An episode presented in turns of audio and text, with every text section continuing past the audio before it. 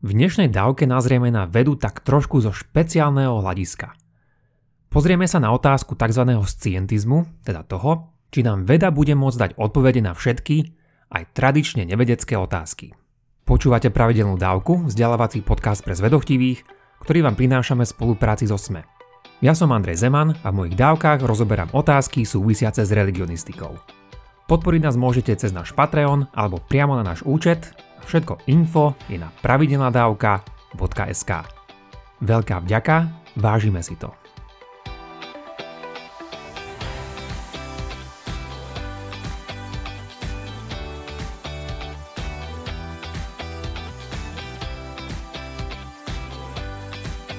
Či ste o scientizme už počuli alebo nie, ide o vcelku pútavú tému. Niečo sme si o ňom stihli aj povedať v rozhovore mňa a Jakuba pre Noc výskumníkov, ktorý nájdete medzi linkami k dnešnej dávke. Nebudem tu však dnes veci opakovať a namiesto toho si o ňom povieme pár nových myšlienok. Zjednodušene povedané, scientizmus je o tom, či a do akej miery vie byť veda všemohúca a dokáže odpovedať aj na mnohé klasicky filozofické či teologické otázky. Táto odpoveď je dôležitá aj preto, lebo má dopad na iné oblasti nášho života, ktoré majú niekedy až existenčný charakter. Tak napríklad, ak veda má mať naozaj posledné slovo vo všetkých podstatných otázkach ohľadom nášho vesmíru a existencie, čo to potom spraví so všetkými nevedeckými oblastiami, ako povedzme s náboženstvom, filozofiou, literatúrou či umením? Čo by to znamenalo pre naše odpovede na to, čo je správne, krásne, dobré, pravdivé či hodné žitia? Táto otázka súvisí úzko s hranicami. Kde sú tie hranice týchto oblastí, ktoré sme práve spomenuli? A zvlášť pri dnešnej dávke, kde sú alebo mali by byť hranice vedy? A nakoniec, zdá sa, že všetky trenice medzi vedou a náboženstvom sú o určovaní a dodržiavaní týchto hraníc. A aj preto som si ako tému mojej doktorandskej práce vybral práve scientizmus. Budem ho skúmať z pozície histórie vedy a nebudem teda argumentovať za nejakú konkrétnu filozofickú pozíciu. Pozerám sa na to, aké rôzne pohľady na toto existovali počas posledných 200 rokov, čiže odkedy veda začala nadobúdať svoju modernú podobu. Robím tak preto, lebo nikto dnes nespravil takýto historický prierez s scientizmom, ale tiež preto, lebo dúfam, že nám minulosť vie pomôcť pochopiť prítomnosť. A najlepšie na tom je, že na tomto období je z vedeckého pohľadu zaujímavé nuž takmer všetko. Ale o tom tu zďaleka dnes nič nestíhame. Dnes nám jednoducho musí postačiť ako taký úvod do tejto témy. Nebude síce až tak o histórii, ale o zamyslení sa nad hranicami vedy. Začneme napríklad takouto krátkou úvahou. Každému z nás je jasné, že veda neustále napreduje. Už len počítač, na ktorom práve nahrávam túto dávku, dokáže neuveriteľné veci v porovnaní s tým, aké najlepšie počítače tu boli pred 10, 20 či 30 rokmi. Kde sa však veda zastaví? Ak vôbec. Keď budete mať chvíľu čas, navrhujem vám vyhľadať si článok v nejakom populárnovedeckom časopise a prečítať si o tom, čo by nás malo čakať v blízkej vedeckej budúcnosti. Jeden z nich vám nechám aj na konci tejto dávky. Takto sa môžeme dozvedieť, že by sme do 20 rokov mali byť schopní oživovať vyhnuté druhy, tvoriť novú DNA, že lekári sa v budúcnosti budú pozerať ani nie tak na našu zdravotnú minulosť, ale skôr na budúcnosť, a nakoniec ich pri lekárskych konzultáciách zastúpi umelá inteligencia. Kto vie, ako starodávno bude taktiež pôsobiť naše dnešné technologicky a logisticky obmedzené testovanie na koronavírus. Mnohé veci, ktoré máme teraz doma, budú určite zdrojom úsmevných príhod. Raz sa budeme určite na takú zubnú kevku chodiť pozerať do nejakého virtuálneho múzea, keďže budú nahradené biotechnológiami, ktoré sa o mikróby v našich ústach postarajú oveľa účinnejšie. Ďalšia veľká vec je hnutie tzv. Transhumanizmu, ktorého cieľom sú technologické modifikácie ľudského tela, aby sme vďaka ním prekonali rôzne fyziologické, zdravotné a intelektuálne obmedzenia. Ak si niekto z vás myslí, či všetka táto technológia nezabúda na hĺbšie hodnoty, na morálku a ľudské čnosti, odpoveď transhumanizmu je, že určite nie. Jeho zástancovia vám povedia, že medzi ich budúcimi cieľmi je aj čnostné vylepšenie jednotlivcov cez genetické úpravy a tak ich povzniesť nielen po stránke fyziologickej, ale aj morálnej a tým aj spraviť celkovo šťastnejšie ľudstvo. Spomenúť musíme aj rôzne snahy o prekonanie našej smrteľnosti. A aj keby sa nám vďaka technológii nepodarilo žiť večne, možno sa nám nakoniec podarí niekoľkonásobne predĺžiť našu životnosť, či vytvoriť identické alebo aspoň veľmi blízke kópie našich myslí, a to už znie naozaj ako nejaké sci-fi. My však v jednom z sci-fi práve teraz žijeme. Aspoň teda z pohľadu minulosti. Predstavte si, že by ste sa s plne funkčným smartfónom ocitli niekde pred pár storočiami. Je celkom možné, že čím ďalej by ste s ním do minulosti šli, tým väčšie božstvo by ste pre danú spoločnosť predstavovali. A pokiaľ sa na svete nezničíme, je viac než pravdepodobné, že aj budúce technológie vzdialené od nás pár storočí nám budú pripadať ako magické či nadprirodzené schopnosti. Všetci sa asi zhodneme, že veda bude napredovať naďalej rýchlým, doteraz nepredstaviteľným tempom. Existuje však aj významná skupina odborníkov, ktorá s týmto samozrejme súhlasí, ale ktorá vraví, že veda napriek tomuto nemôže ísť neustále ďalej. Inak povedané, sú tu isté limity, kam až veda môže zájsť.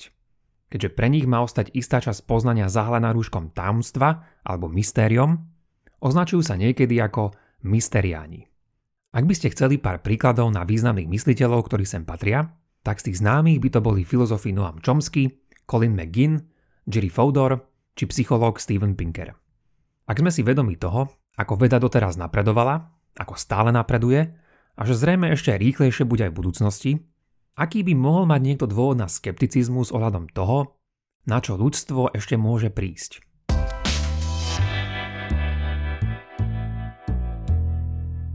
Jedna z vážnych námietok môže byť, že ako ľudské bytosti sme evolučne obmedzení našim mozgom. Podobne ako naše telo nedokáže vnímať ani zďaleka všetky fyzikálne javy vo vesmíre, tak ani náš obmedzený mozog nebude vedieť úplne uchopiť niektoré otázky a ich odpovede. Títo mysteriáni teda zastávajú tzv. Epistemický pesimizmus, teda zlé vyhliadky pre naše poznávacie procesy. Naše poznanie má byť teda podľa nich kognitívne uzavreté. Na mieste však otázka, čo tým presne myslíme, ak niekto tvrdí, že naša myseľ je kognitívne uzavretá či obmedzená. Mnohé vyjadrenia, ktoré takíto zástancovia majú, sú vyjadrené niektorými konštrukciami takéhoto typu. Napríklad, X nebudeme môcť nikdy pochopiť, alebo X bude navždy neprístupné nášmu intelektu. Tu je však jedna možná cesta z lesa tohto pesimizmu. Vždy, keď niečo povieme, alebo inak vyjadríme, či už prstom, kresbou alebo pesničkou, tak tým reprezentujeme istý koncept, ktorý sa potenciálne nachádza vo svete. Teda pokiaľ ak nejde o nejaké protirečenie. Teda keď poviem napríklad tamten strom a ukážem na neho prstom, tak tým mám na mysli ten zelený objekt s konármi, na ktorý môj prst smeruje. Výraz strom teda niečo reprezentuje. Keď poviem ružový jednorožec alebo guľatý štvorec, oba reprezentujú koncepty, z ktorých to prvé zvieratko môže stále niekde existovať, ale ten druhý nemusíme vo vesmíre nikde hľadať, lebo logicky existovať nemôže. Nuže je to úžasná vec, ktorú berieme za samozrejmosť, ale fungovanie sveta a vesmíru je takisto vyjadriteľné cez súbor rovníc. Tieto rovnice reprezentujú, ako sa vesmír správa. Tak, a teraz sa pripútajte. Môžeme teda povedať, že ak máme takéto pravdivé rovnice, máme k vesmíru reprezentačný prístup. To jest, máme rovnice, ktoré reprezentujú, ako sa vesmír správa. Toto je však jedna úroveň. Neznamená to však ešte, že náš mozog musí chápať, čo presne tieto rovnice vyjadrujú, teda čo presne si musíme pod nimi fyzikálne predstaviť. Ak nám chýba takýto prístup, môžeme vravieť o imaginatívnom prístupe. Dnes napríklad veľmi dobre rozumieme kvantovej fyzike po reprezentačnej stránke. Máme rovnice, vychádzajú nám, vieme pomocou nich robiť úspešné predpovede. Skvelé. Ale čo presne znamenajú a ako ich chápať, respektíve interpretovať, na tom sa fyzici dodnes nevedia zhodnúť. Chýba nám k ním imaginatívny prístup. Pointa teda je, že je možné mať aj reprezentačný prístup k vesmíru, bez toho, aby sme mali zároveň aj imaginatívny.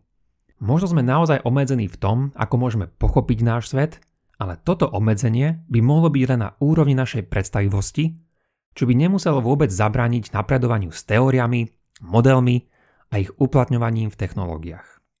Navyše treba povedať, že veda dnes už vôbec nie je len o nejakých jednotlivcoch. Nemusíme byť limitovaní len našim individuálnym mozgom a tými vnevami, ktoré nám ponúkajú obmedzenia nášho tela. Máme rôzne vedecké prístroje, akými sú napríklad teleskop či urýchlovače častíc a nástroje ako modely a počítačové výpočty a simulácie. Žiaden jednotlivec sám o sebe by nedokázal zachytiť napríklad ultrafialové lúče či iné časti svetelného spektra alebo vypočítať komplexné klimatické zmeny. V kolektíve odborníkov vyzbrojenom tými najmodernejšími technológiami je to však už celkom iná vec. V týchto prípadoch teda môžeme hovoriť o niečom, čo môžeme nazvať ako kognitívna expanzia, ktorá môže byť buď horizontálna, čiže je to spolupráca s inými odborníkmi, alebo vertikálna, ktorá sa týka využívania rôznych technológií. Spolu s pokračujúcimi vedeckými zisteniami a úspechmi dáva mnohým takéto kognitívne rozširovanie dôvod na epistemický optimizmus. Avšak možno sme až príliš optimistickí. A hneď uvidíme prečo.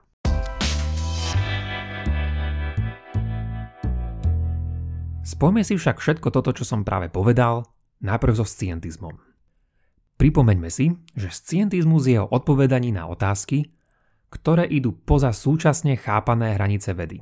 Či je niečo scientizmus, záleží teda od typu otázok, na ktoré sa veda snaží odpovedať, alebo nie. Ak sú to otázky v oblastiach, na ktoré sa vedecká a filozofická komunita zhodne, že patria pod vedu, nejde o scientizmus. V opačnom prípade teda áno. Tu sú niektoré príklady, aby sme si to lepšie predstavili.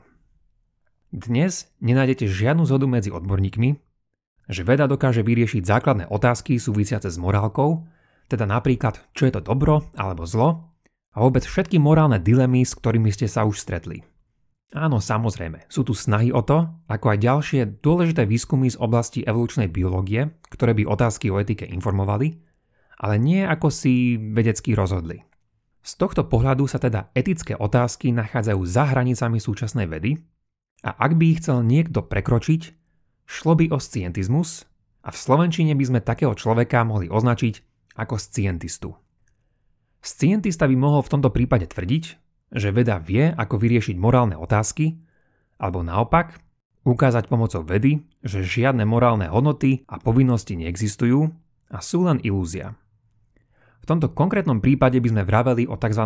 Morálnom scientizme. Pozrime sa na inú oblasť, ktorá vede tradične vôbec nepatrila. Čo tak zmysel života, či už jednotlivca, skupín, spoločnosti alebo vesmíru. Môže nám veda povedať, či už dnes alebo v budúcnosti, čo má byť zmyslom existencie? Alebo naopak, dokázať, že žiaden taký zmysel neexistuje? Pre mnohých je epistemickým zdrojom týchto existenciálnych odpovedí typicky buď náboženstvo alebo filozofia.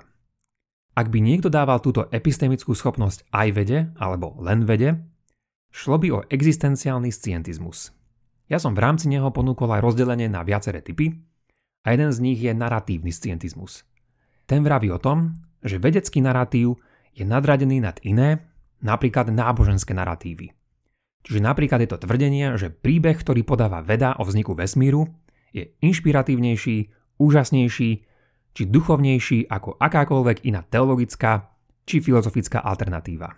V poslednej dobe by ste našli niekoľko kníh či kapitol s názvom Najlepší príbeh všetkých čias, vraviaci práve o takomto vedeckom podaní dôvodu našej existencie. Existujú ešte aj iné typy scientizmov, napríklad také, ktoré vravia, že jediná správna racionalita je tá založená na vede, že jediný zdroj poznania pochádza z vedeckej metódy, že existujú len tie veci, o ktorých nám veda môže povedať, že jediný spôsob, ktorým sa dá rozmýšľať o spoločnosti a politike, musí byť založený na vede a začína byť presvedčený, že môžeme identifikovať aj estetický scientizmus. Scientizmus je však vnímaný niekedy ako kontroverzný a ťažko uchopiteľný pojem. Je tomu tak preto, lebo mnohí, a to väčšinou vedci, ho nemali veľmi v obľúbe a to z dvoch dôvodov. Vraj ide o nejasný koncept a hlavne slúži na negatívne nálepkovanie. Povedať o niekom, že je vedec, je zaiste spoločensky pozitívne označenie, ale to už neplatí, keď niekoho označíme slovom scientista. A v tomto majú kritici veľakrát pravdu.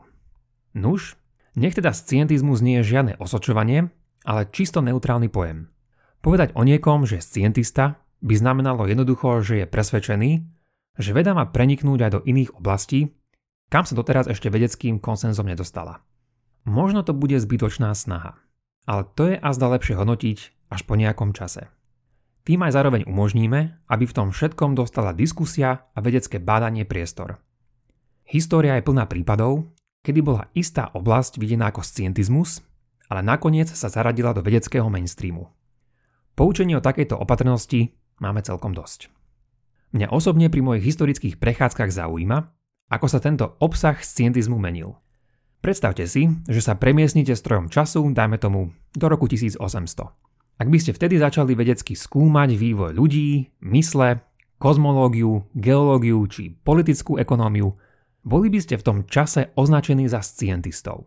A teda asi aj vás pri tomto napadlo, že taká evolúcia alebo teória veľkého tresku dnes už nie sú nevedecké, ale práve naopak.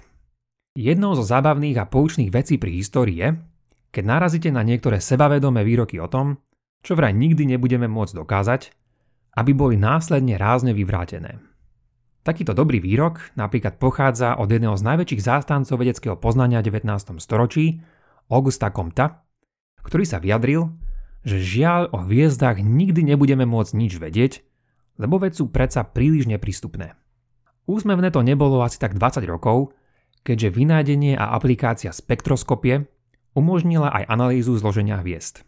Aj toto je asi dobré poučenie, aby sme boli tak trochu opatrní v našich sebavedomých vyhláseniach o tom, čo môžeme a nemôžeme.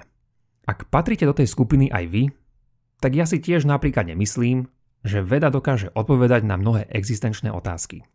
Niektoré problémy naozaj vyzerajú ako filozofické problémy, ktoré nevyriešime lepšími a opakovanými experimentami. Na druhej strane, skromnosť podľa mňa potrebujú obe strany mince. Aj silní scientisti, ale aj najväčší odporcovia scientizmu. Scientizmus, ako sme dnes videli, nie je iba jeden a má viacero druhov. A možno v budúcnosti prídeme na to, že niektoré vedecké cestičky boli slepé uličky, ale iné, vďaka scientistom, nás zaviedli na správne kolaje. Osobne sa mi taktiež páči, že táto téma ukazuje na úlohu diskusie, skromnosti a zároveň aj správnej miery odvahy pri našom rozmýšľaní o tých najväčších otázkach. Je to zároveň oblasť, v ktorej sa stretávajú mnohé epizódy z kozmológie, evolúcie, teológie a napríklad aj debaty o mimozemšťanoch.